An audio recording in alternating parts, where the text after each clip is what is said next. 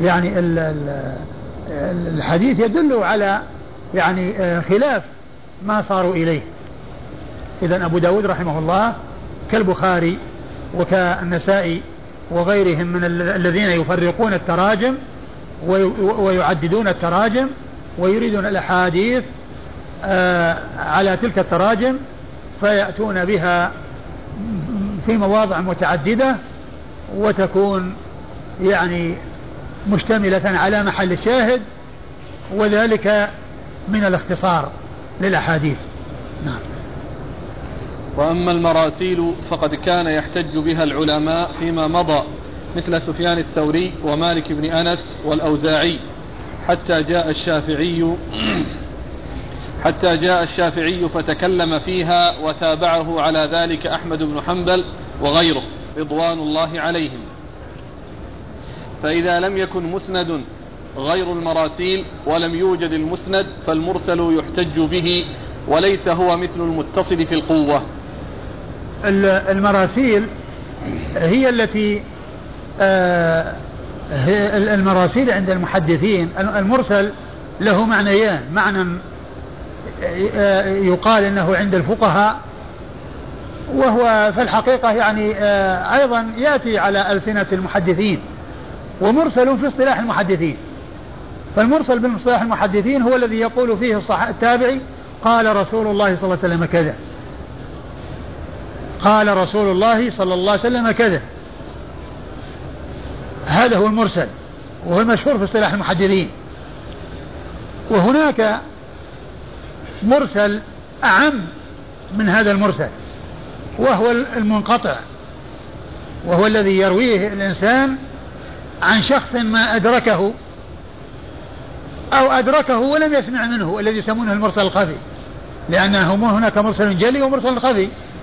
مرسل جلي ومرسل خفي. المرسل الجلي هو الذي فيه انقطاع واضح. يروي شخص إنسان عن شخص ما أدركه ويضيف الحديث إلى شخص ما أدرك عصره. هذا واضح أنه جلي. وهناك مرسل خفي وهي أن يروي عن من عرف لقاؤه إياه. إلا أنه ما سمع منه كما ذكروا في الفرق بين التدليس والمرسل الخفي قالوا المدلس المدلس هو رواية الراوي عن شيخه ما لم يسمعه منه بلفظ مهم من السماع أما إن عاصره ولم يعرف أنه لقيه فهو المرسل الخفي. أما إن عاصره ولم يعرف أنه لقيه فهو مرسل خفي لأنه يعني ليس تلميذا له لأن المدلس تلميذ لمن دلس عنه لمن دلس ولمن يعني آه يعني آه آه شخص أدركه وروى عنه بالتدليس فيظن أنه متصل مع أن فيه واسطة ولكنه يعتبر ممن أدركه وعاصره وروى عنه. أما إذا عاصره ولم يعرف أنه روي روى عنه فهو المرسل الخفي إذا هناك مرسل يعني أعم من المرسل في اصطلاح المحدثين. والمشهور أن المرسل عند المحدثين هو الذي يقول فيه التابعي قال رسول الله صلى الله عليه وسلم كذا. والمشهور يعني عند كثير من المحدثين ومنه الإمام مسلم كما ذكر ذلك في مقدمته أنه لا يحتج بالمرسل. لما فيه من الانقطاع. لما فيه من الانقطاع. والانقطاع الذي فيه ليس لكون خشية أن يكون الساقط صحابي سقوط الصحابي ما يؤثر. وجهالة الصحابي لا تؤثر. ولو كان ما سقط إلا الصحابي ما ما في إشكال. ولكن الإشكال في عدم الاحتجاج بالمرسل احتمال أن يكون الساقط صحابيا أو تابعيا. المشكلة من, من حيث أن يكون تابعيا واحتمال أن يكون تابعيا. وذلك التابعي يحتمل أن يكون ثقة ويحتمل أن يكون ضعيفا. فمن أجل ذلك قالوا بعدم الاحتجاج بالمرسل. لكن بعض أهل العلم يقول إن المرسل إذا ضم إليه مرسل آخر جاء من طريق آخر فإنه يضم بعضهما إلى بعض ويصير من قبيل الحسن لغيره من قبيل الحسن لغيره. كالمدلس إذا جاء الحديث فيه تدليس وجاء من طريق آخر يعني فيه تدليس أو فيه يعني شيء من الضعف اليسير ثم بعض ضم بعضها إلى بعض فإنه يصير آه يعني آه حجة ويعول عليه ويقال له الحسن. لغيره والحسن لغيره هو الحديث هو الحديث المتوقف. فيه إذا جاء ما يقويه وجاء ما يعضده. إذا المرسل عند المشهور عند يعني عند كثير من المحدثين أنه من غير غير مقبول لأنه فيه سقط والساقط يحتمل أن يكون تابعيا. وليس الإشكال في أن يكون صحابي. الصحابة ما يؤثر جهالتهم ولا يؤثر يعني عدم معرفة أشخاصهم وأحوالهم لأنهم كلهم عدول بتعديل الله عز وجل لهم وتعديل رسوله صلى الله عليه وسلم. نعم.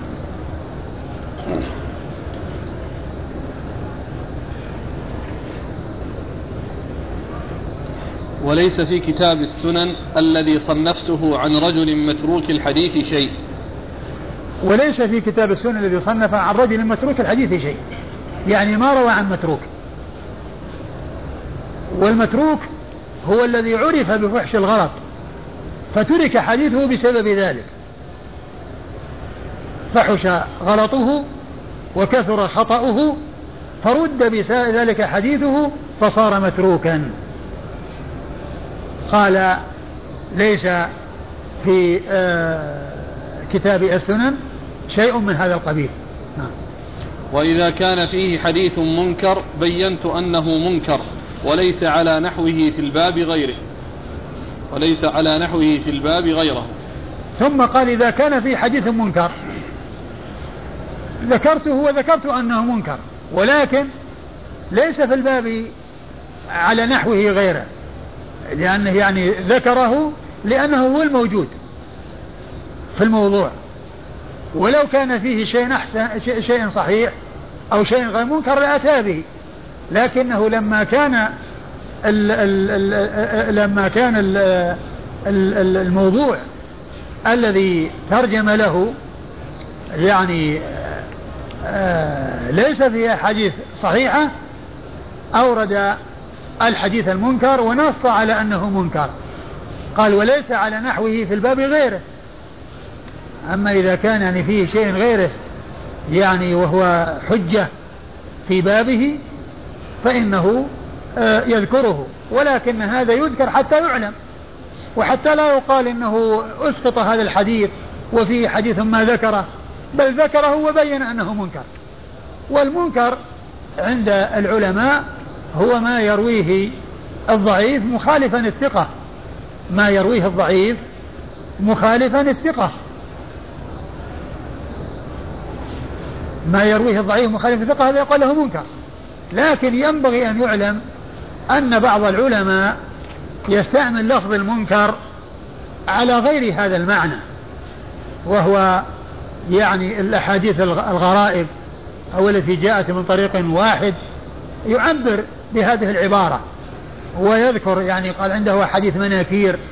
يعني لا يقصد به يعني أنه ضعيف الحديث ولكن عنده أحاديث يعني آآ آآ هي جاء ما جاءت إلا من طريقه. ما جاءت إلا من من طريقه فهي تعتبر غريبة.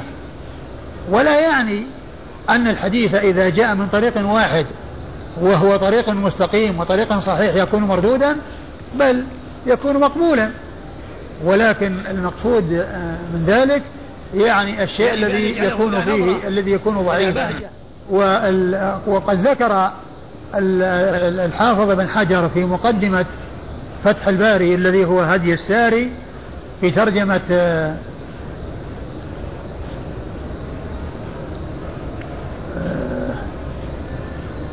أظنه أبو بردة بن أبي موسى. أظنه أبو بردة بن أبي موسى ذكر في ترجمته عن الإمام أحمد أنه يطلق يعني المناكير على الغرائب. يطلق المناكير على الغرائب. أظنه قال عن الإمام أحمد. وأظنه في ترجمة بريد. بريد بن أبي بردة بريد بن أبي بردة بن أبي موسى في مقدمة الفتح. فهذا اصطلاح لبعض العلماء. نعم. قال وهذه الأحاديث ليس منها في كتاب ابن المبارك ولا كتاب وكيع إلا الشيء اليسير وعامته في كتاب هؤلاء مراسيل. يعني أن يعني ما في كتابه آه ليس في كتب هؤلاء إلا الشيء اليسير وعامة ما عندهم مراسيل. يعني آه فيها انقطاع. يعني آه آه ما يقول فيه التابع قال رسول الله صلى الله عليه وسلم كذا؟ وفي كتاب السنن من موطأ مالك بن أنس شيء صالح وكذلك في مص... وكذلك من مصنفات حماد بن سلمة وعبد الرزاق. نعم وذكر أن في كتاب السنن من مصنفات هؤلاء يعني شيء. نعم. وليس ثلث هذه الكتب فيما أحسبه في كتب جميعهم أعني مصنفات مالك بن أنس وحماد بن سلمة وعبد الرزاق. يعني هذا فيه إشارة إلى كثرة ما فيه من الأحاديث الزائدة التي لا توجد عند هؤلاء في مصنفاتهم. وقد ألفته نسقا على ما وقع عندي فإن ذكر لك عن النبي صلى الله عليه وسلم سنة ليس من فإن ذكر لك عن النبي صلى الله عليه وآله وسلم سنة ليس مما خرجته فاعلم أنه حديث واهن. وهذا وهذا فيه بيان يعني آه، آه، معرفة قدر هذا الكتاب وعظيم منزلته عند مؤلفه. وليس المقصود مقصود أبي داود وغيره ممن يثني على مؤلفه أنه يعني آه، التبجح والغرور وإنما المقصود من ذلك يعني النصح للمسلمين وحرصه على أن يستفيدوا من هذا الكتاب الذي أفنى آه، يعني آه، كثيرا من أوقاته وكثيرا من عمره في جمعه وترتيبه وتنظيمه وتأليفه. فالمقصود من ذلك النصح والمقصود من ذلك حفز الهمم والترغيب والتشويق إلى ذلك الكتاب. والعناية بذلك الكتاب ودراسة ذلك الكتاب والاستفادة من ذلك الكتاب. هذا هو المقصود من هذا الكلام ومن هذا الثناء على كتابه. ومن هذا الثناء على كتابه. ويعني آه وهذا يفيد بأنه كتابه جامع وأنه استوعب واستقصى. وقد عرفنا فيما مضى أنه كان يعني يترك الطرق المتعددة التي هي موجودة فيما يريده حتى لا يكبر حجم الكتاب. وقوله يعني فهو إما حديث واهن يعني آه يعني على حسب علمه ولا يعني هذا أنه لا يوجد يعني حديث صحيح يعني ليس يعني عند أبي داود بل كما هو مشاهد ومعاين في صحيح البخاري أحاديث كثيرة انفرد بها البخاري. انفرد بها البخاري. يعني و ولا يعني ذلك أنه آه ما عند غيره شيء ولكن هذا على حسب علمه وعلى حسب استقصائه وعلى حسب آه، جهده. الذي بذله يعني معناه أن الكتاب عنده بهذه المنزلة. نعم. قال فإن ذكر لك عن النبي صلى الله عليه وسلم سنة ليس مما خرجته فاعلم أنه حديث واهن إلا أن يكون في كتابي من طريق آخر. نعم يعني هذا استدراك. يعني هذا الذي آه يعني جاء أو الذي ذكر وليس عنده يكون عنده من طريق آخر. يعني معناه أنه جاء من يعني من طريقين أو من ثلاثة وهو أورده من طريق وغيره أورده من طريق آخر. نعم. فإني لم أخرج الطرق لأنه يكبر على المتعلم. نعم لأني لم أخرج الطرق وما استوعبت طرق الأحاديث وما أتيت بالأحاديث لا من حيث لا من حيث الصحابة ولا من حيث آه، من دون الصحابة. لأنه يعني كما هو معلوم الحديث قد يبلغ إلى حد التواتر وهو يريده من طريق واحد. يريده من طريق واحد أو من طريقين والحديث جاء عن عدد من الصحابة يبلغ حد التواتر. لأنه ما أراد الاستيعاب. مثل حديث نظر الله امرأ سمع مقالتي. رواه أبو داود من بعض الطرق عن بعض الصحابة وجاء عن عدد كبير من الصحابة. ليسوا عند ليسوا عند أبي داود. ليس عند أبي داود. لأنه ما أراد استيعاب الطرق. وجمع الطرق لأنه يكبر بذلك حجم الكتاب. نعم. ولا أعرف أحدا جمع على الاست جمع على الاستقصاء غيري.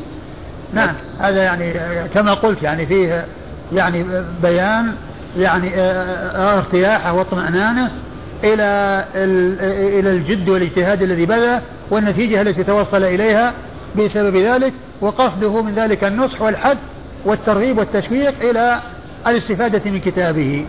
لا يعني التبجح ولا يعني قصد سيء. من القصود السيئة التي قد تحصل من بعض الناس فيما يكتبون وفيما يقولون نعم. وكان الحسن بن علي الخلال قد جمع منه قدر تسعمائة حديث وذكر أن ابن المبارك قال السنن عن النبي صلى الله عليه وسلم نحو تسعمائة حديث فقيل له إن أبا يوسف قال هي ألف ومئة قال ابن المبارك أبو يوسف يأخذ بتلك الهنات من هنا وهنا نحو الأحاديث الضعيفة. يعني هذا فيه يعني بيان يعني إيضاح يعني استقصاءه واستيعابه. وقد قال فيما كما سيأتي إنها 4800 حديث يعني كتابة 4800 وهنا قال أن بعض العلماء قال إن السنن هي 900 حديث.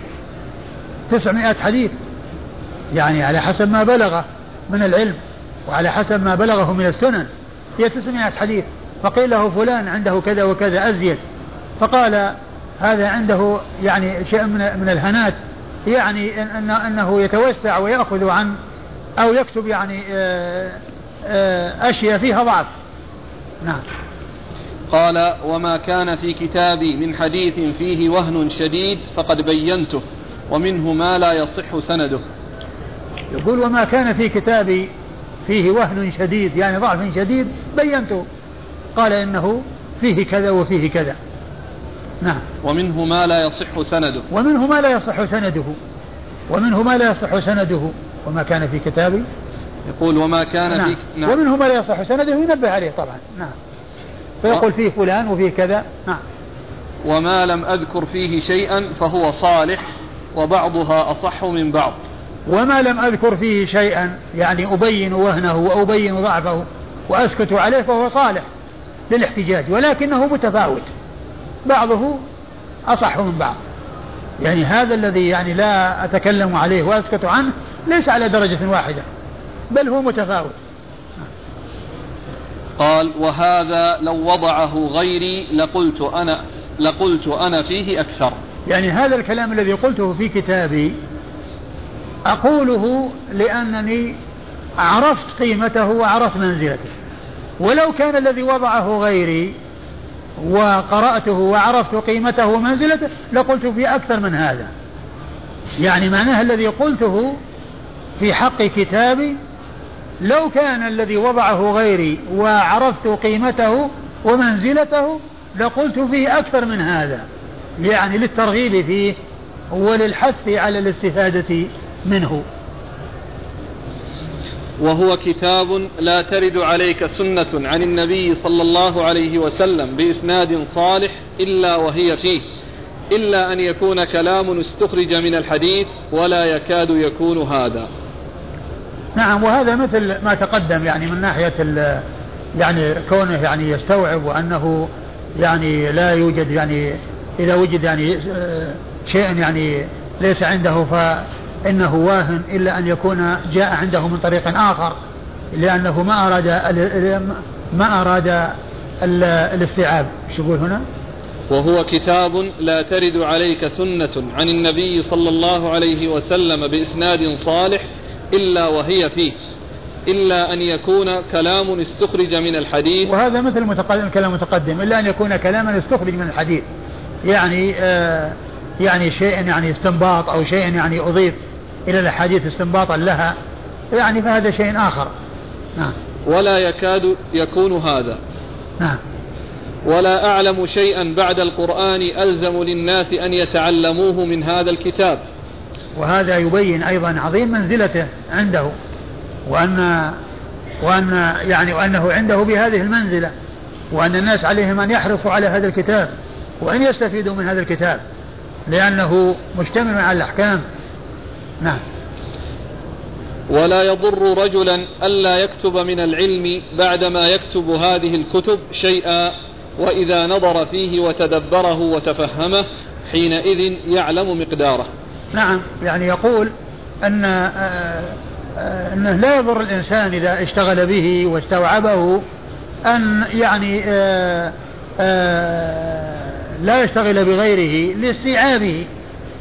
ثم قال من من إيش؟ وإذا نظر فيه وتدبره وتفهمه حينئذ يعلم مقداره. نعم وإذا نظر فيه وتدبره علم مقداره، يعني هذا كلام قاله لكن يعني إذا أردت أن تتحقق اقرأ الكتاب. اقرأ الكتاب وقف عليه وتدبر وتأمل تجد المقدار. تجد يعني مقدار الكتاب.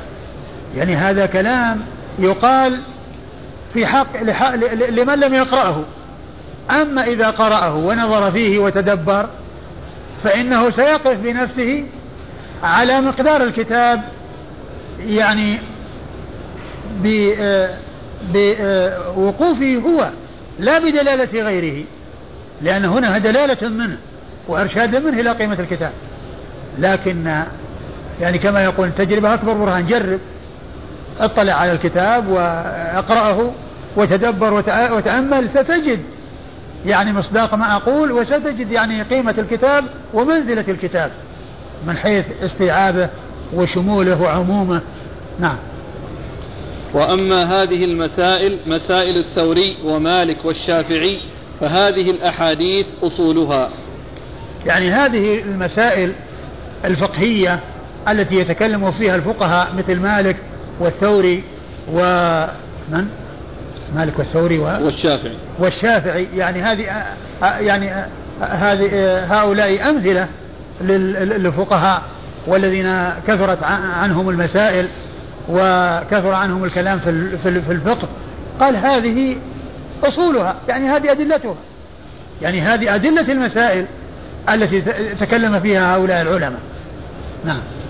ويعجبني أن يكتب الرجل أن يكتب الرجل مع هذه الكتب من رأي أصحاب النبي صلى الله عليه وسلم. ثم يعني آه، بعدما ذكر قيمة هذا الكتاب وأحيانا هو يقول الكتب ويعني بذلك الكتب التي اشتمل عليها الكتاب لأن كتابه اشتمل على 35 كتاب على 35 كتابا فإذا جاء ذكر الكتب في بعض الأحيان يعني الكتب التي في داخل الكتاب. الكتب التي هي كتاب الطهارة كتاب الصلاة كتاب الزكاة كتاب كذا كتاب كذا كتاب كذا لأنه مبني على كتب والكتب آه، آه، يندرج تحتها أبواب كثيرة. قال؟ يقول ويعجبني أن يكتب الرجل نعم يعني يقول أنه يعني مع هذا يعني مع هذه العناية يعني بحديث رسول الله صلى الله عليه وسلم واستيعاب هذا الكتاب وشموله لأحاديث الرسول صلى الله عليه وسلم يعجبني أيضا أن يطلع وأن يوقف على آراء أصحاب رسول الله صلى الله عليه وسلم وعلى أقوالهم. ولهذا يعني العلم الشرعي عند العلماء هو قال الله قال رسوله قال الصحابة. لأن الصحابة رضي الله عنهم هم, هم خير الناس وهم أعلم الناس وهم أعلم من غيرهم وأدرى من غيرهم لأنهم الذين شاهدوا التنزيل وعرفوا آه، آه، النصوص وتلقوها من رسول الله صلى الله عليه وسلم وهم أعلم من غيرهم وأدرى من غيرهم. ولهذا يقول آه، ابن القيم رحمة الله رحمة الله عليه في النونية العلم قال الله قال رسوله قال الصحابة أولي العرفان. هذا هو العلم. فهو بعدما ذكر كلام الرسول صلى الله عليه وسلم في كتابه هذا أرشد إلى أنه ينبغي أن يحرص على كلام الصحابة. وأن يعتنى بكلام الصحابة وأن يرجع إلى كلام الصحابة. قال يعجبني يعني مع هذه الأحاديث ومع هذه الكتب والاطلاع على الكتب أن يوقف على يعني آراء أصحاب رسول الله إيش العبارة؟ ويعجبني. نعم ويعجبني أن يكتب الرجل مع هذه الكتب من رأي أصحاب النبي صلى الله عليه وسلم. يعني نعم الذي جاء عن الصحابة رضي الله عنهم وأرضاهم يعني وكلامهم في المسائل وكلامهم يعني في التفسير. وكلامهم في بيان معنى الحديث هم أدرى من غيره وكلامهم مقدم على غيرهم يعني حيث لا يوجد ما يرجح يعني كلام يعني غيرهم يعني كلام الصحابي مقدم على غيره. نعم. فهذا فيه الإشارة إلى منزلة الصحابة رضي الله عنهم وأرضاهم ومنزلة كلامهم لأن كلامهم أو منزلة كلامهم تابعة لمنزلتهم. يعني منزلة كلامهم تابعة لمنزلتهم رضي الله عنهم وأرضاهم. ويكتب أيضا مثل جامع سفيان الثوري فإنه أحسن ما وضع الناس في الجوامع. وهذا أيضا يعني فيه عناية أو الإرشاد إلى جامع الثوري والعناية به طبعا وهو في الحديث. نعم. والأحاديث التي وضعتها في كتاب السنن أكثرها مشاهير. وهي عند كل من كتب شيئا من الحديث إلا أن تمييزها لا يقدر عليه كل الناس والفخر بها أنها مشاهير. ثم ثم ذكر أن الأحاديث في كتابه مشاهير أحاديث مشهورة مشهورة عند أهل العلم. يعني ليست أشياء غريبة يعني لا يعني يقف عليها أحد ولا يعني يتنبه لها أحد ولا يفطن بها. بل هي مشهورة عند العلماء ومشهورة عند المحدثين. ولا يعني هذا أن الغريب لا يعول عليه فإن من الغريب وهو ما جاء من طريق واحد ما هو حجة عند العلماء وموجود في الصحيحين وفي غير الصحيحين. أحاديث كثيرة من ذلك. وأول حديث في صحيح البخاري حديث غريب وآخر حديث في صحيح البخاري حديث غريب. فاتحة كتاب البخاري وخاتمته حديثان غريبان. ما جاء إلا من طريق واحد. ما جاء كل منهما إلا من طريق واحد. هذا على سبيل المثال الفاتحة والخاتمة. الفاتحة للبخاري والخاتمة للبخاري. حديث حديثان غريبان. ما جاء كل واحد منهما إلا من طريق واحد. لكنهم ثقات. يعول على كلامهم ويعول على تفردهم. حديث إنما الأعمال بالنيات وحديث مشهور وهو حجة عند العلماء وعمدة وأصل من الأصول في الدين. ولهذا يقول بعض العلماء الحديث يدور عليها الدين أربعة ومنها إنما الأعمال بالنيات. لأنه ما يتعلق بالقلوب ما يتعلق بالنيات يدل عليه هذا الحديث الذي يدل بعمومه على ذلك. إنما الأعمال بالنيات. وإنما لكل امرئ حديث غريب. آخر حديث في صحيح البخاري كلمتان حبيبتان حديث أبي هريرة. كلمتان حبيبتان للرحمن خفيفتان على اللسان ثقيلتان في الميزان سبحان الله وبحمده سبحان الله العظيم. حديث غريب. ما جاء إلا بطريق واحد. أبو هريرة يرويه عنه أبو زرعة آه ابن جرير ويرويه عن عنه وآخر وهكذا. ما جاء إلا من طريق واحد. وهو مشهور من حيث الثبوت لكن من حيث الطرق ما في طرق. والمشهور عند العلماء يعني يقولون أن الآحاد ينقسم إلى مشهور وعزيز وغريب والمشهور ما جاء من طريقين من أكثر من طريقين ولم يبلغ حد التواتر والعزيز ما جاء من طريقين والغريب ما جاء من طريق واحد. جزاكم الله خير.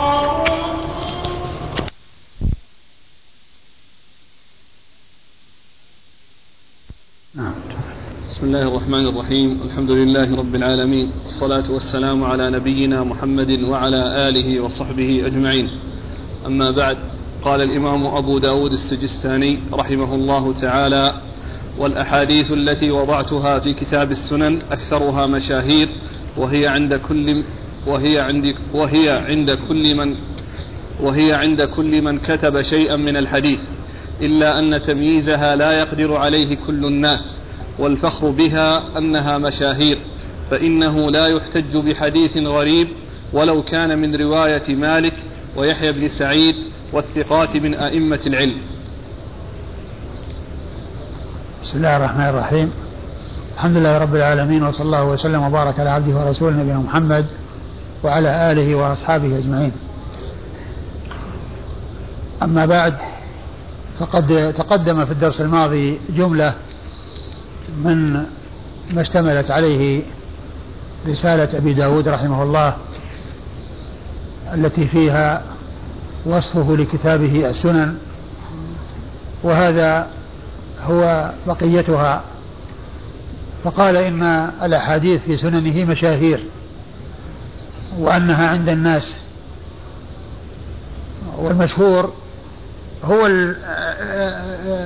يعني مما أو من اصطلاحات المحدثين في المشهور أنه ما روي من أكثر من طريقين ولم يصل إلى حد التواتر. والعزيز ما روي من طريقين والغريب ما جاء من طريق واحد.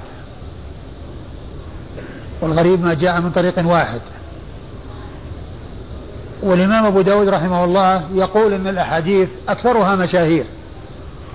وأنها عند الناس يعني عند الذين ألفوا هي موجودة عندهم. وكون الحديث تتعدد يعني موارده ويوجد عند محدثين بطرق مختلفة ويكون رواه عدد كبير هذا يدل على شهرته وعلى تعدد المخارج له. وإذا كانت تلك الطرق سليمة أو فيها ضعف يسير يمكن أن ينجبر بعضها ببعض. يمكن أن يجبر بعضها بعضا وأن يعضد بعضها بعضا. والغريب هو الذي جاء من طريق واحد. ولكن الغريب منه ما هو مقبول.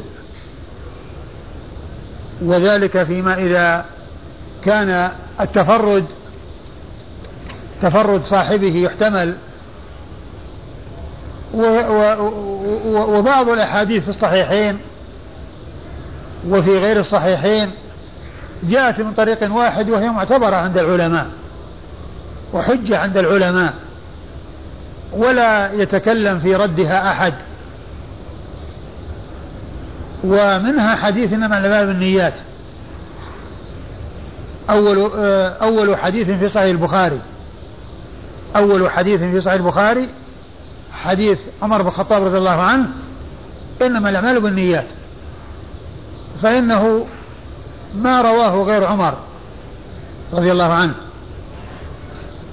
ورواه عن عمر علقمة بن وقاص الليثي ورواه عن عن عن علقمة محمد بن إبراهيم التيمي ورواه عن محمد بن إبراهيم التيمي يحيى بن سعيد الأنصاري ثم كثر رواته عن يحيى بن سعيد واتسع. وأما من يحيى بن سعيد فما فوق فقد جاء من طريق واحد.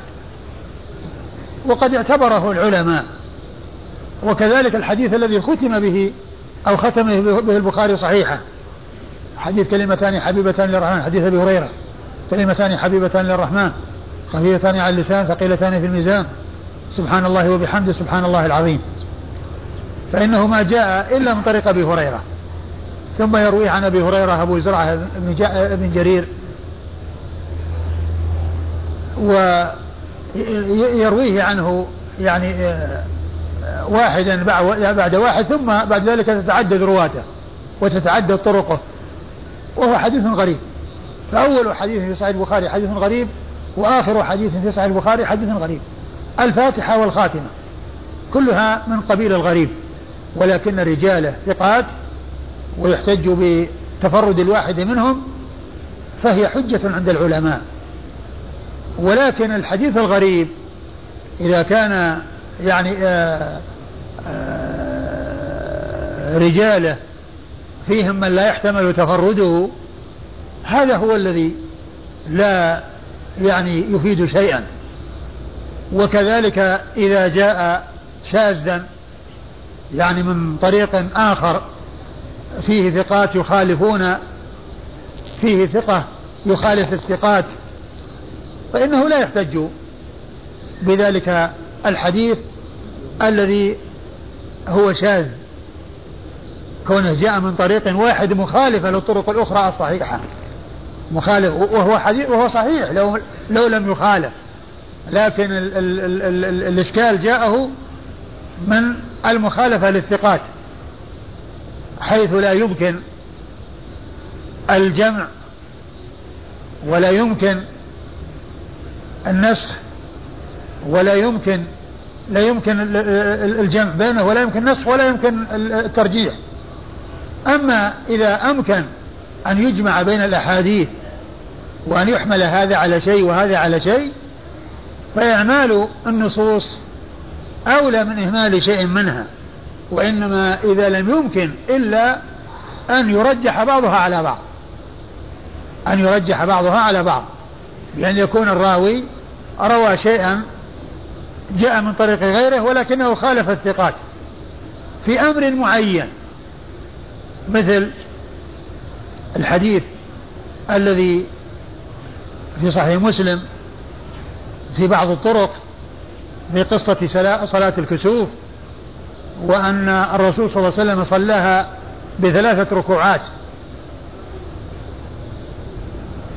جاء عن الثقات عند البخاري وغيره أنها ركوعين كل ركعة فيها ركوعان وسجودان وليس فيها أكثر من ركوعين. لكن جاء في بعض الروايات في مسلم ثلاثة ركوعات والقصة واحدة كلها تتحدث عن موت إبراهيم وصلاة الرسول صلى الله عليه وسلم يوم مات إبراهيم صلاة الكسوف فلا يمكن أن يجمع بينها وما فيه ناسخ ولا منسوخ لأن القصة واحدة ولا بقي الترجيح. وهو أن يرجح جانب على جانب وترجح رواية الثقات على رواية الثقة الذي خالف الثقات. فلا بد من ترجيح أحدهما على الآخر. فالذي رجح ورواية الثقات هي المحفوظ ورواية الذي انفرد عنهم وأتى من طريق واحد مخالفة لهم أو من طريق أكثر ولكنه مخالف فإن ذلك يعتبر شاذا. وهو غير حجة الشاذ وإن كان الإسناد صحيح. ولهذا عندما يعرفون الحديث الصحيح يقول ما روي بنقل عدل تام الضبط متصل السند غير معلل ولا شاذ. ليس مجرد ثقة الرجال واتصال الإسناد كافي بل لابد مع ذلك أن يسلم من الشذوذ والعلة. والشذوذ هي مخالفة الثقة للثقات. فالشاذ إذا كان رجاله ثقاتا يعني و, و ولم يعني يحصل هناك مخالفة بأن يكون الغريب إذا كان جاء من طريق واحد ورجاله يحتمل تفردهم فإنه يعتبر. أما إذا كان لا يحتمل التفرد أو جاء من طريق صحيح ولكنه جاء من طريق أخرى أصح وأرجح ومقدمة فعند ذلك يترك ذلك الذي جاء من طريق واحد وقد خالف الثقات أو جاء من طريق واحد وأصحابه لا يحتمل آه لا يحتمل تفردهم. بعض العلماء قال من شرط الصحيح أن يرويه أو يكون له طريقان فأكثر ولكن هذا يعني آه رده أكثر العلماء وأنكروه على من قاله لأنه قد وجد أحاديث معتبرة وصحيحة وجاءت من طريق واحد وليس من شرط الصحيح أن يرويه أكثر من اثنين بل يكفي أن يأتي من طريق واحد. هذا الطريق الواحد أصحابه يحتمل تفردهم. أبو داود رحمه الله يقول حديث مشاهير يعني مشهورة عند العلماء وهي موجودة في كتبهم. يعني هذا أكثرها. إيش تقول؟ عيد الكلام مرة والأحاديث التي وضعتها في كتاب في كتاب السنن أكثرها مشاهير. وهي عند كل من كتب شيئا من الحديث. وهي عند من كتب شيئا من الحديث يعني هذا يعني في شهرته. يعني لأنه ما هو عنده وحده. هي عند كل من كتب في الحديث. يعني تجدهم يخرجون. الحديث تتعدد. يعني طرقه وهذا يخرج وهذا يخرج. فالحديث تجد متفق اتفق عليه أصحاب الكتب الستة ويوجد عند فلان وفلان وفلان غير أصحاب الكتب الستة. هذا يعني مشهور اشتهر عند الناس. نعم. إلا أن تمييزها لا يقدر عليه كل الناس. نعم إلا أن تمييزها لا يقدر عليه كل الناس. يعني بحيث أنه يعرف الحديث الذي هو مشهور والحديث الذي هو غريب هذا ما يتأتى إلا بجمع الطرق. وأما مجرد يعني كل إنسان يقف على حديث ولا يبحث ولا يفتش ولا ينقب للبحث عن الشواهد والمتابعات فإن هذا لا يميزه كل أحد ولا يقدر عليه كل أحد ولا يعني آه، يستطيع أن يحكم على الغرابة إلا من عنده اطلاع وعنده بحث وعنده استيعاب هذا هو الذي يتمكن أو يستطيع أن يقول إن هذا غريب. والغريب كما قلت يعني إما أن يحتمل التفرد أو لا يحتمل التفرد. وإذا احتمل التفرد وهو غريب فإنه يكون صحيحا. نعم. والفخر بها أنها مشاهير فإنه لا يحتج, لا يحتج بحديث غريب ولو كان من رواية مالك ويحيى بن سعيد والثقات من أئمة العلم. آه الفخر بأنها مشاهير. يعني هذا يفتخر به الإنسان ويطمئن إلى يعني سلامتها وإلى تعدد مصادرها. يعني كونها مشهورة وكونها جاءت من مصادر يعني هذا يجعل النفس تطمئن إلى يعني آه، تعدد الطرق وأن وأنها ما دامت جاءت من هنا ومن هنا ومن هنا يعني معنى هذا أن أن لها قوة. ما هي مثل الشيء الذي ما جاء من ما جاء إلا من طريق واحد. أما قوله وأنه لا يحتج بالغريب ولو كان من طريق مالك أو يحيى ابن سعيد لا أدري يعني إيش مقصود النسائي. أبي داود رحمه الله في هذا. يعني هل هو يعني يرى أن التفرد يعني أنه لا يعتبر ولو كان رجاله ثقات أو أنه يعني كان من طريقهم ولكن روى غيرهم عنهم ممن لا يحتمل تفرده فإذا كان الأمر كذلك فوجود بعض الثقات في الإسناد لا ينفع إذا وجد فيه شخص ضعيف ولم يأتي طرق أخرى تقويه وتؤيده. أما إذا كانوا كلهم ثقات وما في رواته من يقدح فيه ولا يحتمل تفرده فإن ما كان كذلك هذا معتبر ومعول عليه والصحيحان قد اشتمل على ذلك والعلماء اعتبروا تلك الأحاديث التي جاءت مثل هذه الطرق صحيحة وثابتة ويعول عليها. نعم. ولو احتج رجل بحديث غريب وجدت من يطعن فيه. ولو احتج رجل بحديث غريب وجدت من يطعن فيه. يعني كونه ما جاء إلا من طريق واحد يعني يوجد يقول هذا ما جاء إلا من هذا الطريق.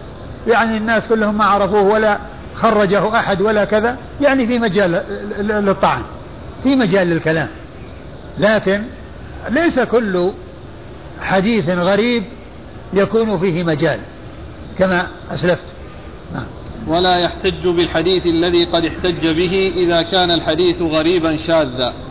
ولا يحتج ولا ولا ولا يحتج بالحديث الذي قد احتج به إذا كان الحديث غريبا شاذا.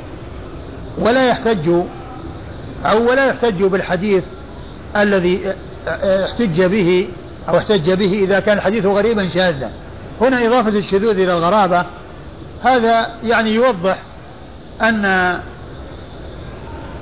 الغرابة إذا كان سببها الشذوذ هذا ما فيها إشكال لأن مخالفة الثقة للثقات يرد به رواية الثقة حيث لا يمكن الجمع بين رواية الثقات ولا معرفة الناسخ والمنسوخ.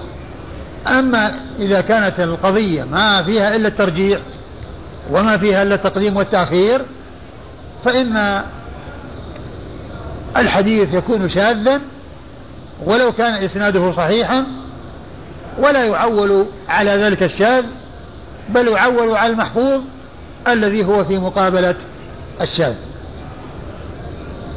فأما الحديث المشهور المتصل الصحيح فليس يقدر أن يرده عليك أحد.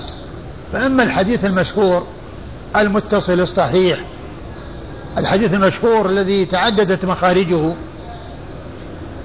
وهو متصل لا انقطاع فيه وهو صحيح يعني خالي من الشذوذ والعلة. خالي من الشذوذ والعلة ليس يقدر أحد يقدر أن يرده. ليس أحد يقدر أن يرده.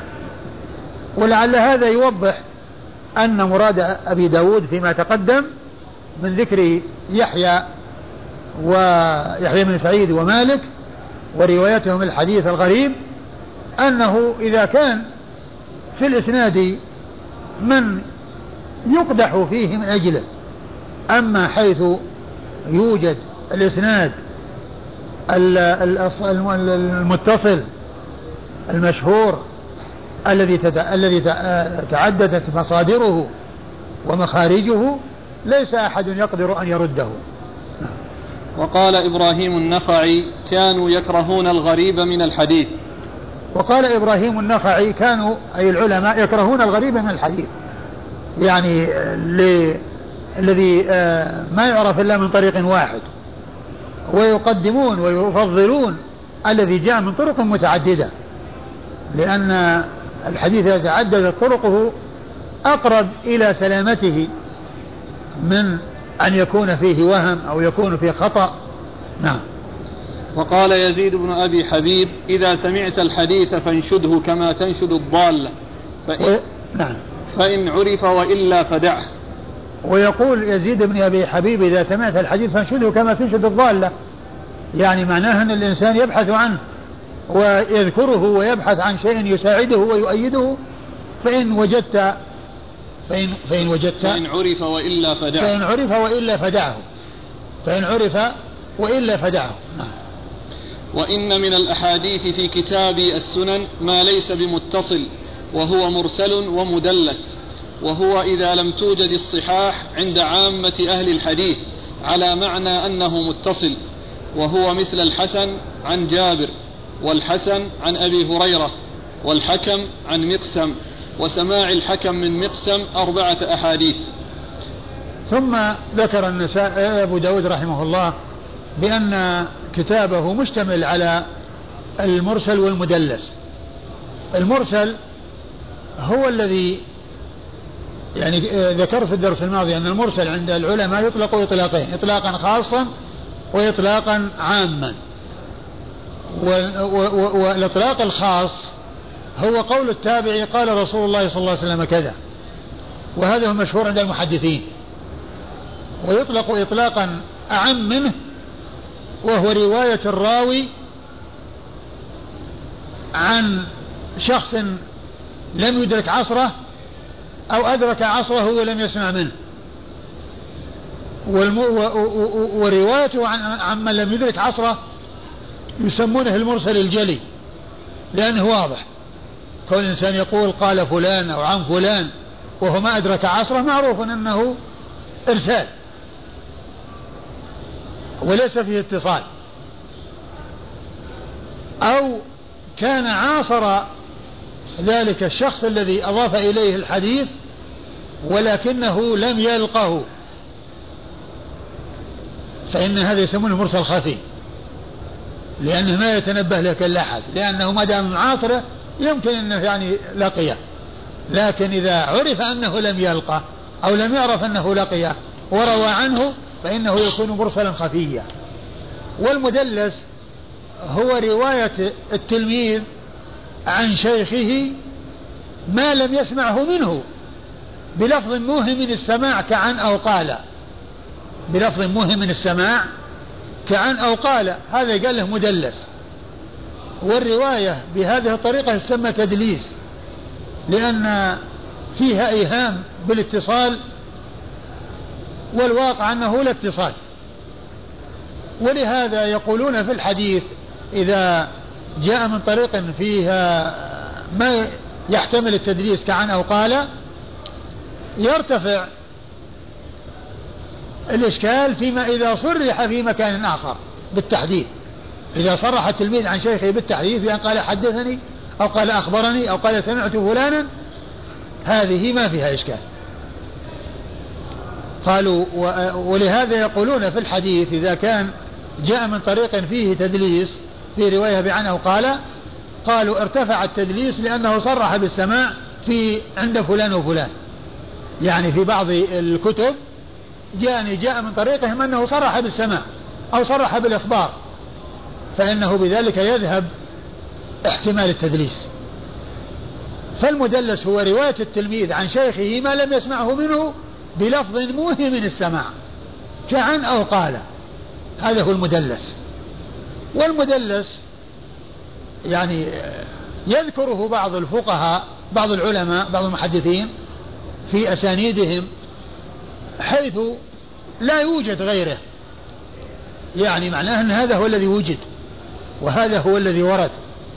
وقد يكون وصل إلى شخص عن طريق آه، بإسناد فيه تدليس وجاء إلى شخص آخر أو بإسناد عند محدث آخر ولكن فيه التصريح بالسماع والتحديث وعند ذلك لا يضر التدليس في بعض الطرق. لأنه زال الاحتمال بوجوده من طريق آخر. أيوة قال و... وإن من الأحاديث في كتاب السنن ما ليس بمتصل وهو مرسل ومدلس وهو إذا لم توجد الصحاح عند عامة أهل الحديث على ما, ما ليس بمتصل لأن المدلس ليس بمتصل. احتمال أنه ليس بمتصل لكن على حسب الظاهر ليس بمتصل. لأن الراوي, الراوي إذا كان معروفا بالتدليس يعني معناه يمكن يكون في واسطة ساقطة. والمرسل فيه سقوط. إن كان في على الإسناد وهو المشهور عند المحدثين فقول التابعي قال رسول الله صلى الله عليه وسلم كذا في سقوط بلا شك لأن التابعي ما أدرك الرسول صلى الله عليه وسلم.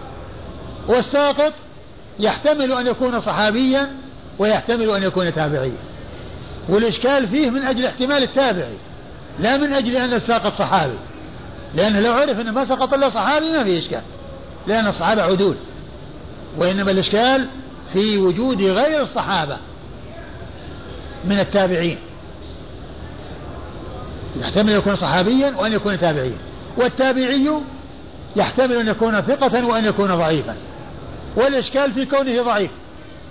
والإشكال في كونه ضعيف. فلهذا يردون المرسل ولا يعولون عليه.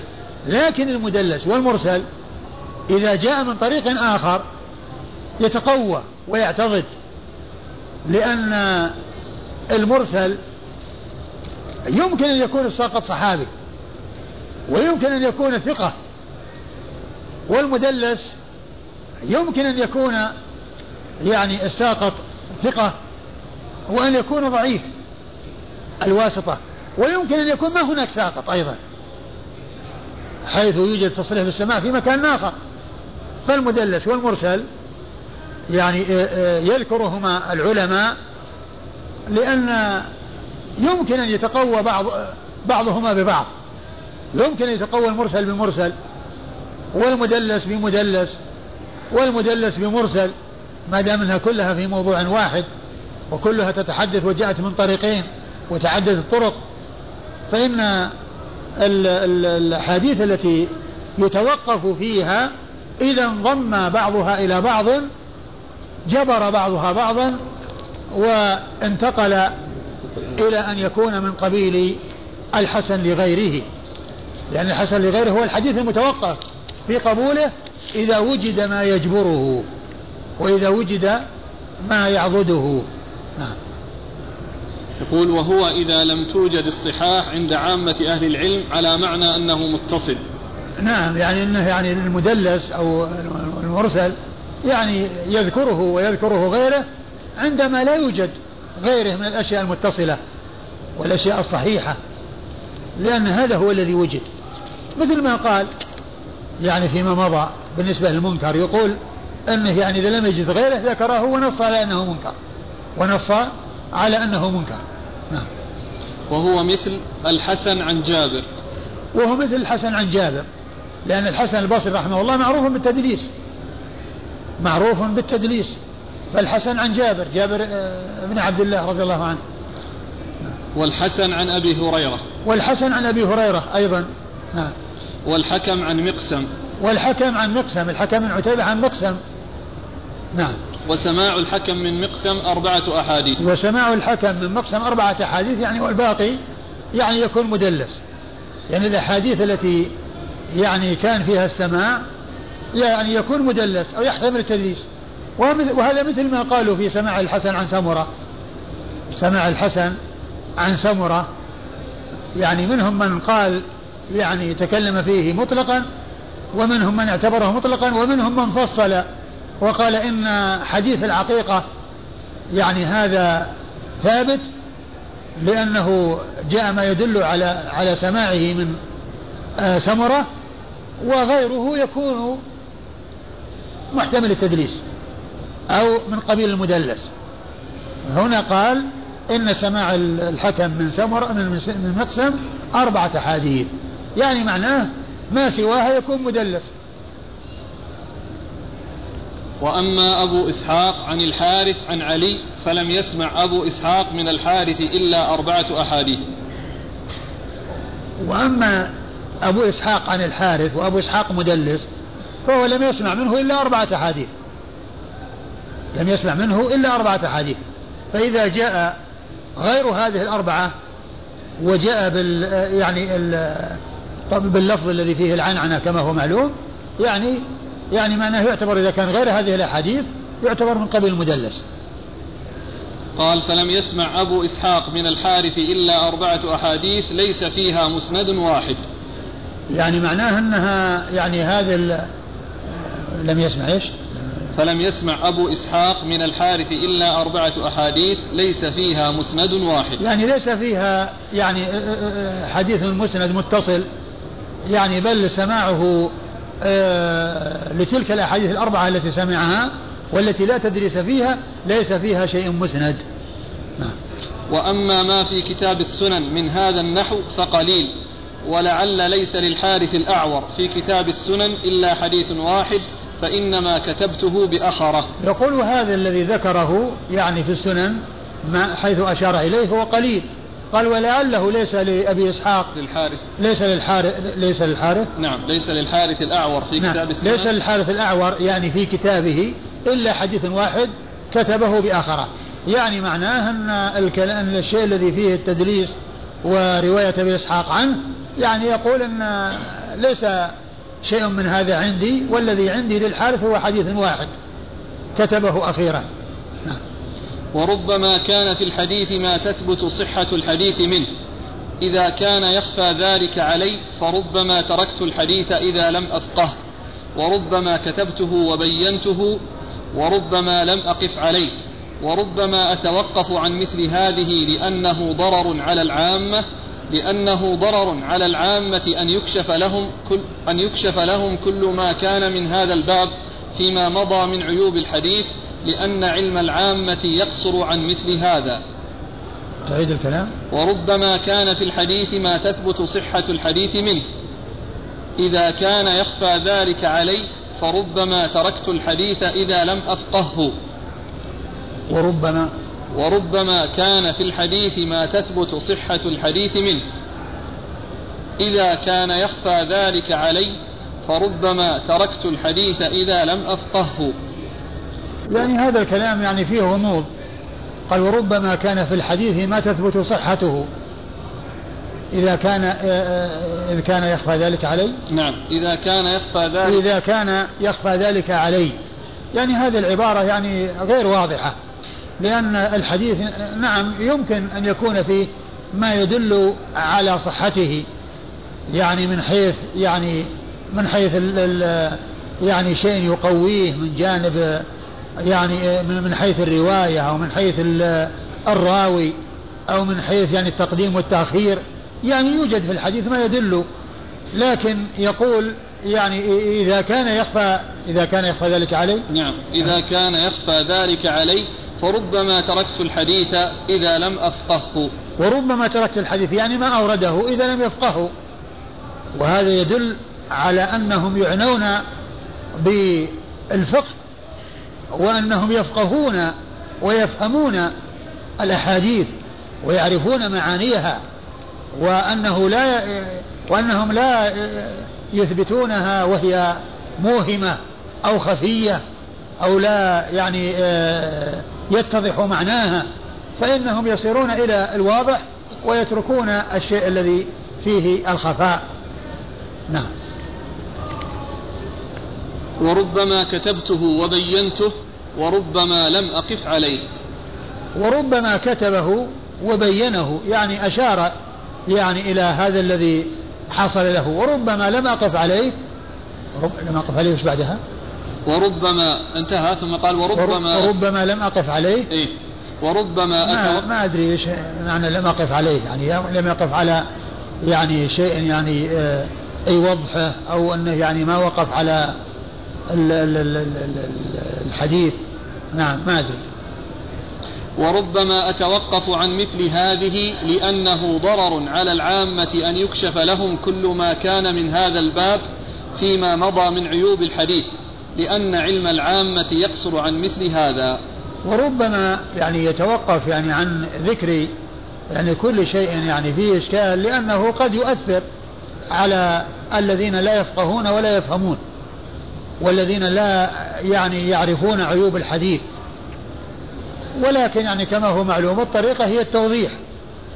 لكن من الأشياء التي كانوا يعني يتركونها التي فيها إشكال على الناس وأنهم لا يحدثون بكل حديث في كل مناسبة وفي كل مجال لأن بعض الناس وبعض العامة يقصر فهمهم عن مثل ذلك يقصر فهمهم عن مثل ذلك.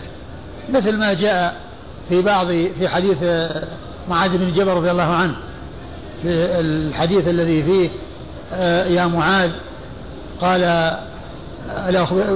بحق الله وحق حق الله على الناس وحق الناس على الله ثم بين ذلك فقال معاذ رضي الله عنه أفلا أبشر الناس يا رسول الله؟ قال لا تبشرهم فيتكلوا. لأن بعض الناس إذا حدث بحديث يعني فيه ترغيب بشيء أو فيه يعني سعة جود الله وفضله وإحسانه يعني قد يجره ذلك إلى التساهل يجره ذلك إلى التساهل. فلا يحدث بالأحاديث في كل مكان أو كل مجال إذا كان سيترتب على ذلك ضرر. ولهذا معاذ رضي الله عنه ما حدث به إلا عند موته تأثما يعني خشية أن يلحقه إثم بأن لا يحدث بحديث سمعه من رسول الله صلى الله عليه وسلم. ولهذا ذكر الذي آه، قاله الرسول صلى الله عليه وسلم له قال لا تبشرهم فيتكلوا. لا تبشرهم فيتكلوا. وكذلك يعني ال ال يعني آه، ما جاء في بعض الأحاديث أن الرسول صلى الله عليه وسلم ذهب إلى حائط وافتقده أصحابه وخشوا أن يكون حصل له شيء. فذهبوا وكان الذي سبق إليه أبو هريرة رضي الله عنه فلقيه وأخبر أن الناس انزعجوا وأنهم يعني آه، لا يعرفون ماذا حصل له فأمره بأن يرجع وأن يبشر الناس وأن يقول لهم من لقي الله آه، كذا دخل الجنة فلقيه عمر وطعن في صدره وقال اسكت فذهب ورجع إلى رسول الله صلى الله عليه وسلم وأخبره وقال لعمر لماذا فعلت؟ قال يعني خلهم يعملون. يعني خلهم يعملون. فالرسول قال خلهم. خلهم يعملون. لأن بعض الناس تكون الأحاديث التي فيها يعني ترغيب فيها كذا يعتمد عليها. وهذا هو الذي بنى عليه المرجئة يعني عقائد عقيدتهم الفاسدة حيث قالوا لا يضر مع الإيمان ذنب. لا يضر مع الإيمان ذنب كما لا ينفع مع الكفر طاعة. فعولوا على أحاديث الوعد وأغفلوا أحاديث الوعيد. وعكسهم الخوارج الذين عولوا على أحاديث الوعيد وأغفلوا أحاديث الوعد. وأهل السنة والجماعة أعملوا أحاديث الوعد وأحاديث الوعيد. أخذوا بهذا وبهذا وجمعوا بين هذا وهذا. فهم لا يعولون على أحاديث الوعد ويقعون في المعاصي ولا يغفلون أحاديث الوعد ويعتبرون من أتى كبيرة أنه كفر أو ارتد أو خرج من الإسلام. بل يعتبرون من حصل له ذلك مؤمن بإيمانه فاسق بكبيرته. لا يعطونه الإيمان المطلق ولا يحرمونه أو يسلبونه مطلق الإيمان الذي هو أصل الإيمان. وهم متوسطون بين طرفي الإفراط والتفريط. بين طرفي التفريط اللي هم فيه مرجئة الذين أهملوا وضيعوا وكفاهم أن يكون الإنسان دخل في الإسلام وقال لا يضر مع مع الإيمان ذنب كما لا ينفع مع الكفر طاعة ولا أيضا أفرطوا حيث تجاوزوا الحدود وغلوا وكفروا من ارتكب المعاصي. بل اعتبروا مرتكب المعصية مرتكب الكبيرة مؤمن بإيمانه فاسق بكبيرته. عنده أصل الإيمان وما خرج منه. ولكن ليس عنده الإيمان الكامل فلا يعطونه الإيمان الكامل كما تعطيه المرجئة. ولا يسلبونه مطلق الإيمان ومطلق الاسم الإسلام كما تسلبه الخوارج الذين يقول أنه كفر بارتكابه بارتكابه الكبيرة. نعم. وعدد كتب هذه السنن ثمانية عشر جزءا مع المراسيل ثم أيضا يعني من من الأشياء التي كانوا لا يحدثون بها ويعني وقد جاء حدثوا الناس بما يعرفون أتريدون أن يكذب الله ورسوله؟ حدثوا الناس بما يعرفون أتريدون أن يكذب الله ورسوله؟ يعني كون الإنسان يحدث بشيء لا يعقله ولا يطيقه فهمه هذا قد يترتب عليه مضرة. قد يترتب عليه مضرة. قال وجملة وعدد كتب هذه السنن ثمانية عشر جزءا مع المراسيل منها جزء واحد مراسيل. وعدد هذه الكتب ثمانية عشر جزءا التي اشتمل عليها كتابه جزء منها مراسيل جزء منها يعتبر من الرسيل يعني أجزاء حديثية. الأجزاء هي الأجزاء الحديثية. نعم. وما روي عن النبي صلى الله عليه وسلم من المراسيل منها ما لا يصح ومنها ما هو مسند عن غيره وهو متصل صحيح. والمراسيل منها ما لا يصح لأن ما جاء إلا من طريق واحد. ومنها ما هو مسند عن غير هذا المرسل وهو متصل صحيح. يعني معناه أنه مرسل من طريق ولكن يأتي طريقا آخر يكون فيها متصلا ويكون صحيحا. نعم. ولعل عدد الذي في كتابي من الأحاديث قدر أربعة الآلاف وثمانمائة حديث ونحو ستمائة حديث من المراسيل. ولعل فيما في كتابي أربعة آلاف وثمانمائة. يعني هذه متصلة. وأربعمائة ونحو ستمائة. ونحو ستمائة من المراسيل.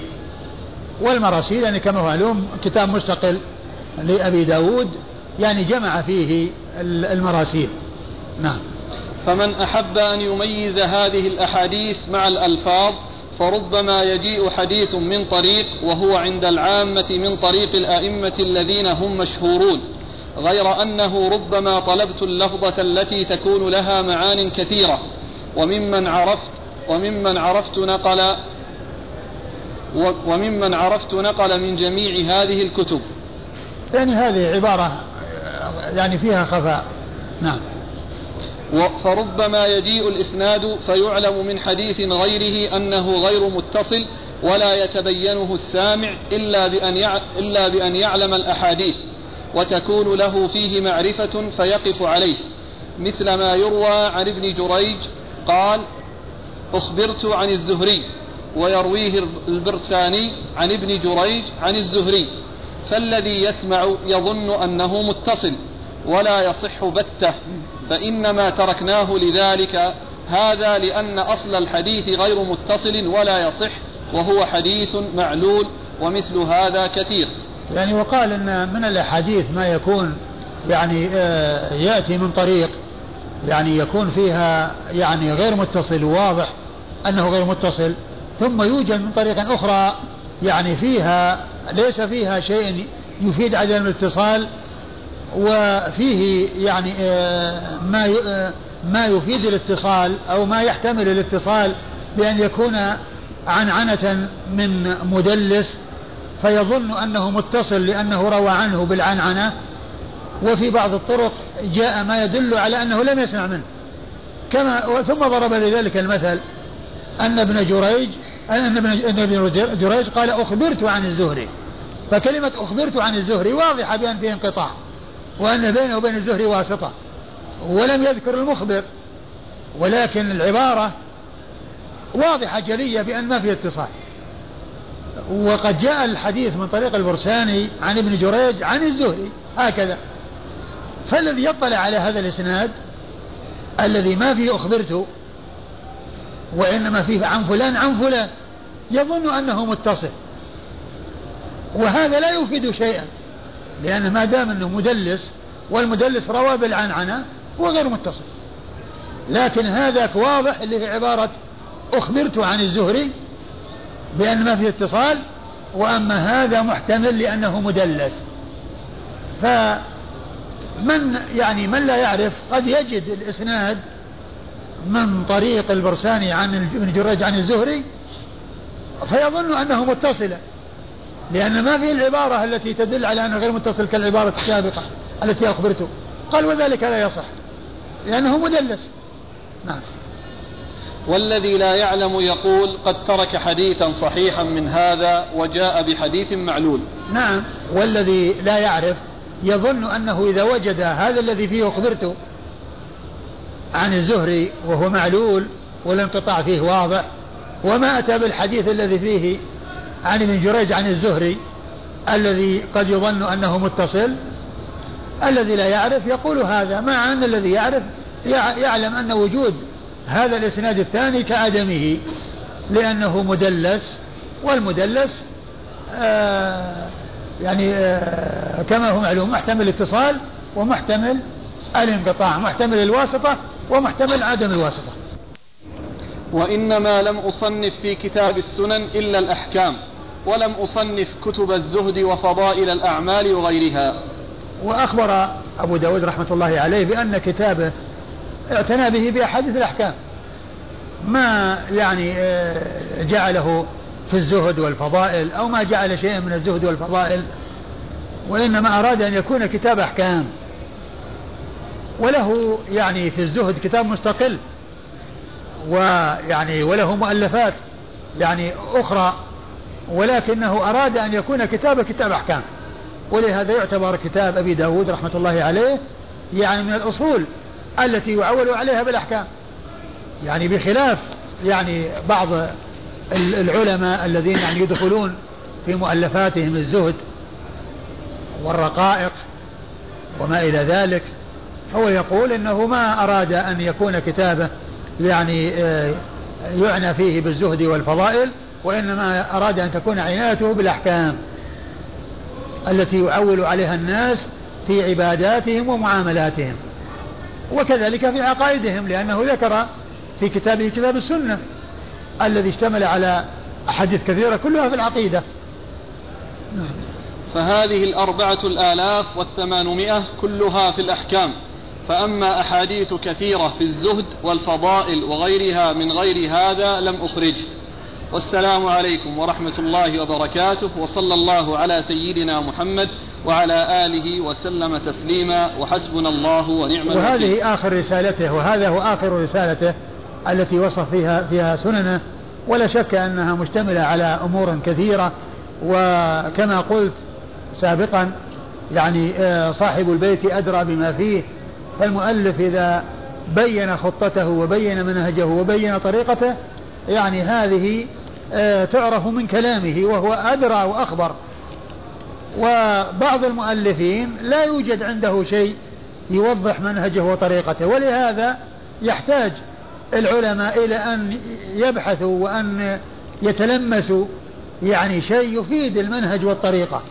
مثل ما حصل للبخاري رحمة الله عليه في صحيحه يعني هو ما ذكر يعني شيء ولا ما ذكر منهجه ولكن العلماء يعني بالاستقراء والتتبع يعني استخلصوا يعني آه، منهجه وطريقته كما فعل الحافظ بن حجر في فتح الباري حيث ذكر جملة كبيرة من الأمور التي توصل بها بالاستقراء والتتبع إلى منهج البخاري وطريقته في إخراجه آه، آه، أحاديثه التي أوردها في كتابه الجامع الصحيح. وبهذا انتهت تلك الرسالة.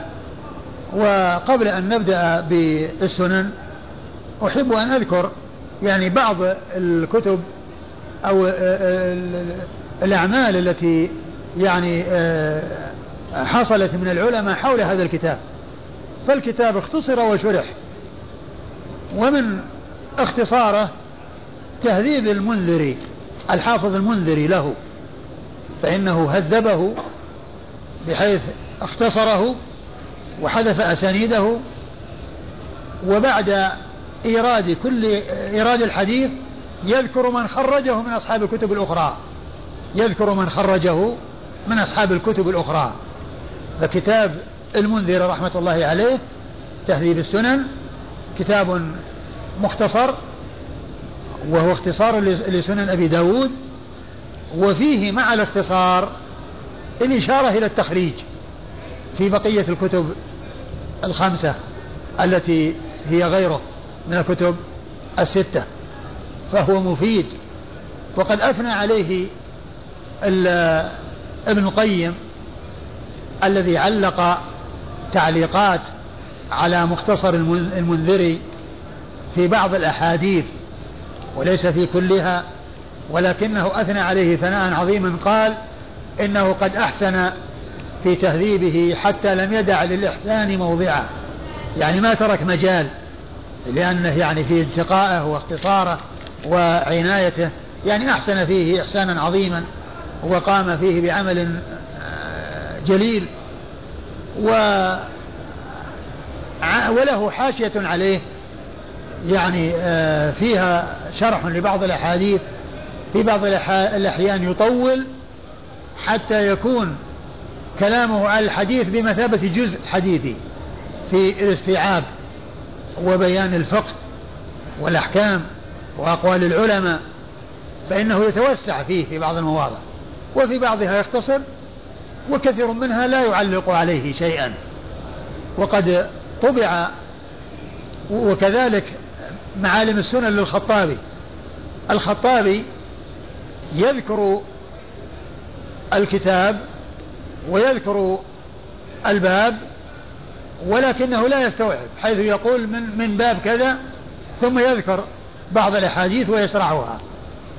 فهو بمثابة الاختصار ولكنه يشرح تلك الأحاديث التي يريدها. وكلامه في التبويب يشير إلى انتقائه واختصاره حيث يقول من باب كذا ثم يذكر بعض الأحاديث. من باب كذا؟ ما يقول باب كذا؟ يقول من باب كذا. ويذكر بعض الأحاديث التي انتقاها ويشرحها.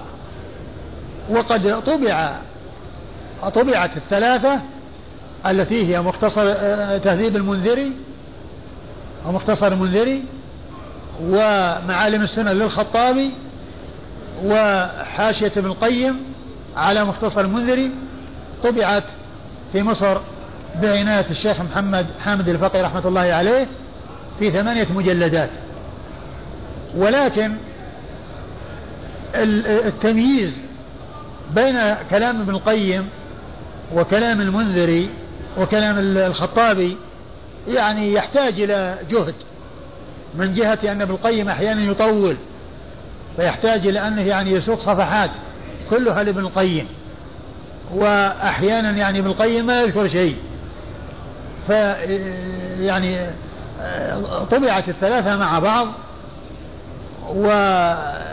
وتمييزها يحتاج إلى يعني الإنسان يميز كلام القيم من كلام من كلام الخطابي. وقد طبعت معالم السنن وحدها للخطابي في مجلدين بعناية راغب الطباخ. وطبع آه، كتاب ابن القيم مع عون المعبود في بعض الطبعات حيث جمع بين هذا وهذا وعون المعبود للطيب العظيم الأبادي الهندي يعني هو كتاب يعني مختصر وشرح مختصر ومفيد وهناك شروح أطول منه. ولكنها منها ما هو غير كامل وإنما وجد أولا مثل غاية المقصود لأحد العلماء علماء الهند وكذلك أيضا في مصر آه، المنهل العدد المورود للساعاتي وهو يعني ما حصل آه، شرح فيه إلا العدد القليل ولكن الشيء الكتاب المشهور والموجود والذي هو كامل ووافي هو عون المعبود. لطيب الآباء الهندي وهو مفيد وفي متناول الأيدي وله شروح يعني ولا وله والعلماء ذكروا له يعني من خدم كما جاء في كشف الظنون وفي غيره الذين يعني يذكرون يعني ما بني على كتاب أبي داود وما ذكرته وما أشرت إليه. هذا هو الموجود في متناول الأيدي والذي يمكن الإنسان أن يقتني هذه الكتب ويستفيد منها. والله تعالى أعلم. بقي وقت طويل نبدأ بالسنن ولا؟ باقي 11 دقيقة. والله تعالى أعلم وصلى الله وسلم وبارك على عبده ورسوله نبينا محمد وعلى آله وأصحابه أجمعين. وفي الدرس القادم إن شاء الله نبدأ بكتاب السنن.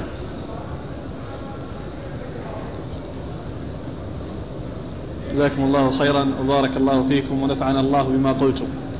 هل قول النبي صلى الله عليه وآله وسلم صلوا كما رأيتموني أصلي؟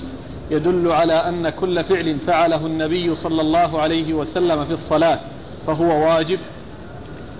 لا لا يدل على أن كل فعل يكون واجبا لأن من آآ آآ مما فعله الرسول صلى الله عليه وسلم ما ليس بواجب. وإنما هو من الأمور التي إذا وجدت في الصلاة لا لا تؤثر فيها ولا تبطلها وإنما هي من الأمور المستحبة ومن السنن والإنسان يحرص على الواجبات والمستحبات. لكن لا يقال أن كل ما فعله الرسول صلى الله عليه وسلم فإنه يكون من قبيل الواجب وأنه إذا تركه فإن صلاته يعني آه، فإنه يأثم. أو نعم يأثم إذا ترك ما علمه من السنة زهدا عنها ورغبة عنها. أما إذا يعني صلى الإنسان صلاة وقد جاء عن النبي صلى الله عليه وسلم شيء يدل على شيء فعله وما فعله الإنسان لا يقال إن صلاته صحيحة. لا يقال إن صلاته غير صحيحة لأنه ما وجد منه ذلك.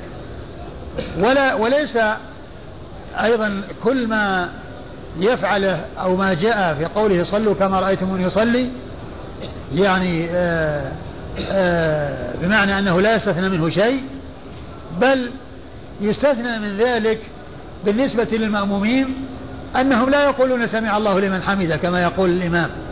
والرسول صلى الله عليه وسلم وهو يصلي بالناس يقول سمع الله لمن حمده والمأموم لا يقول سمع الله لمن حمده. وبعض العلماء احتج بهذا الحديث على أنه يقول سمع الله لمن حمده. فيجمع بين التسميع والتحميد. يقول سمع الله لمن حمده ربنا ولك الحمد. أخذا بهذا الحديث.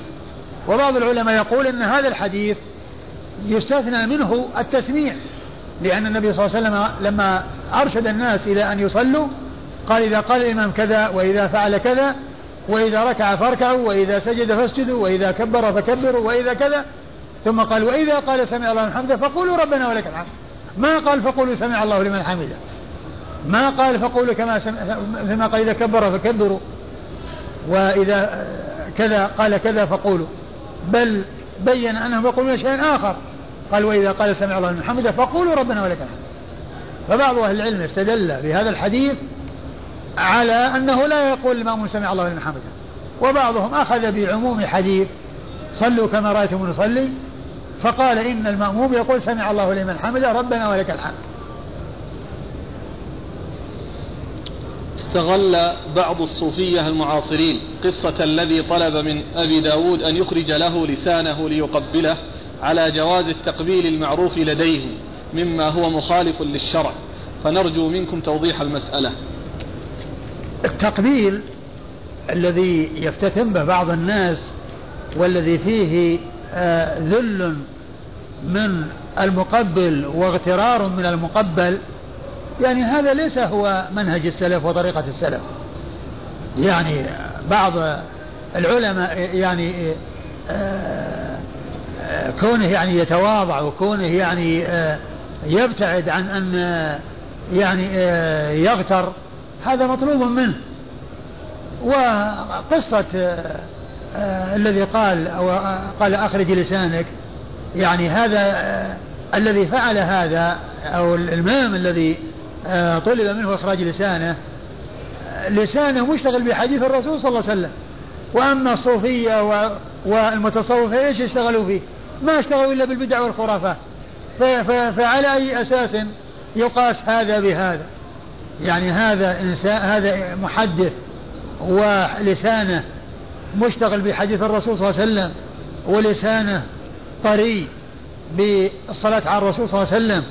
عند ذكر الأحاديث بأسانيدها ومتونها فهذا فيه بيان عظم قدر هذا اللسان الذي حصل منه هذا. وأما الصوفية إيش حصل لهم من الشيء الذي يعظمون من أجله؟ كونهم يأتون بالبدع وألسنتهم ما تشتغل إلا بالبدع؟ فرق بين هذا وهذا ولا يحتج يلحق هذا بهذا.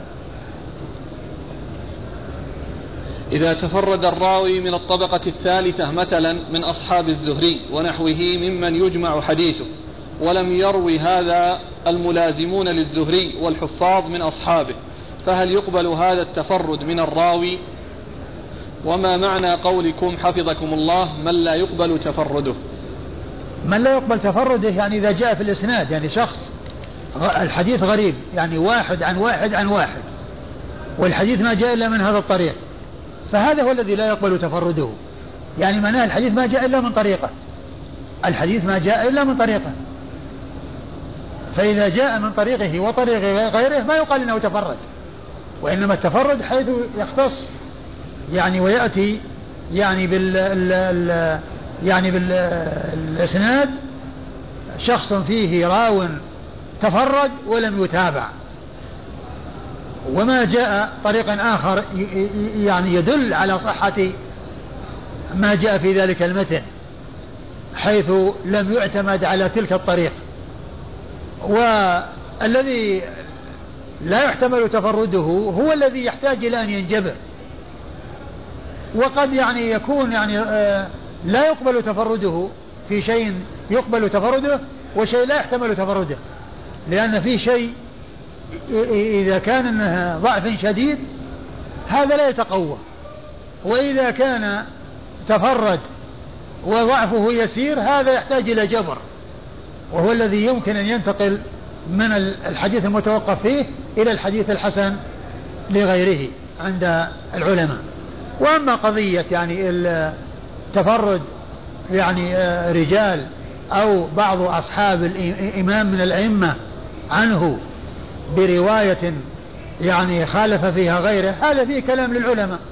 هل هذا الذي تفرد به وجاء من طريقه يقال إنه ثقة وهذه الزيادة جاء بها؟ أو يقال إن أصحابه الذين يعني رووا عنه ما رووا عنه بهذه الطريقة التي رواها رواه عنها بها عنه بهذا الشخص فصار متفردا بهذه الرواية. العلماء كما هو معلوم كلامهم معروف في آه، زيادة الثقة. هل يعتبر هذا من قبيل زيادة الثقة؟ ويعتبر آه، جاء من طريق يعني آه، يمكن يعتبر هذا مثل الرواية المستقلة أو كون هذا الشخص انفرد بها وغيره من كبار أتباع ذلك أو أصحاب ذلك المحدث يعني خالفوه وما رووه على الطريقة. طبعا هذا فيه خلاف بين أهل العلم ومجال للاختلاف وإنما الذي لا يحتمل تفرده ويرد الحديث بسببه كون الحديث غريب ما جاء من طريق واحد وفي بعض إسناده أو في رجال إسناده من يعتبر إذا تفرد يكون ضعيفا. هل زوجة أبي الثانية محرم لي يجوز مصافحتها؟ زوجة أبيه الثانية. إيه. زوجات الآباء والأجداد كلها محارم للإنسان. ولا تنكحوا ما نكح آباؤكم من النساء. ولا تنكحوا ما نكح آباؤكم من النساء. فجميع النساء التي تزوجها أبو الإنسان أو جد الإنسان من أبيه أو أمه زوجته محرم له. زوجات الآباء محارم. لبنيه سواء كان الأب القريب أو الجد وسواء كان من جهة الأب أو من جهة الأم. فهؤلاء نساءهم محارم لقول الله عز وجل ولا تنكحوا ما ناكح آباؤكم من النساء. لأن هؤلاء آباء ونساؤهم لا يجوز نكاحه نكاحهن بمجرد العقد عليهن. وعلى هذا فإن زوجة الأب يعني أي زوجة تكون يتزوجها الأب ولو يعقد عليها مجرد عقد ولا يدخل عليها فإنها تحرم على أبنائه وسواء كان أبا أو جدا وسواء كان الجد من جهة الأب أو من جهة الأم. ما معنى الحديث؟ إن لكل شيء شرة ولكل شرة فترة. فمن كانت فترته إلى سنتي فقد اهتدى الحديث هذا أين هو؟ أنا لا أعرف. لا أعرف هذا الحديث ولا أعرف شيئا عن عنه. يقول إن والدتي حبست هرة حتى ماتت ولقد قرأت حديث عبد الله بن عمر رضي الله عنهما في الصحيحين عن المرأة التي حبست الهرة. يقول السائل فما الواجب على والدتي أن تعمل؟ الواجب عليها أن تتوب إلى الله عز وجل وتستغفر وهذا الذنب يعني تندم عليه وتسأل الله عز وجل أن يغفر لها وأن يتجاوز عنها وليس عليها شيء ما في كفارة. أقول ما في كفارة يعني أو شيء أو يعني فدية يعني لهذا ولكنه ذنب. يعني وإيذاء للحيوان وقصة المرأة التي حبست الهرة التي يعني ماتت بسببها قال وأنها تعذب بالنار بسببها لا هي أطعمتها وسقتها ولا هي تركتها تكون بخساس الأرض. جزاكم الله.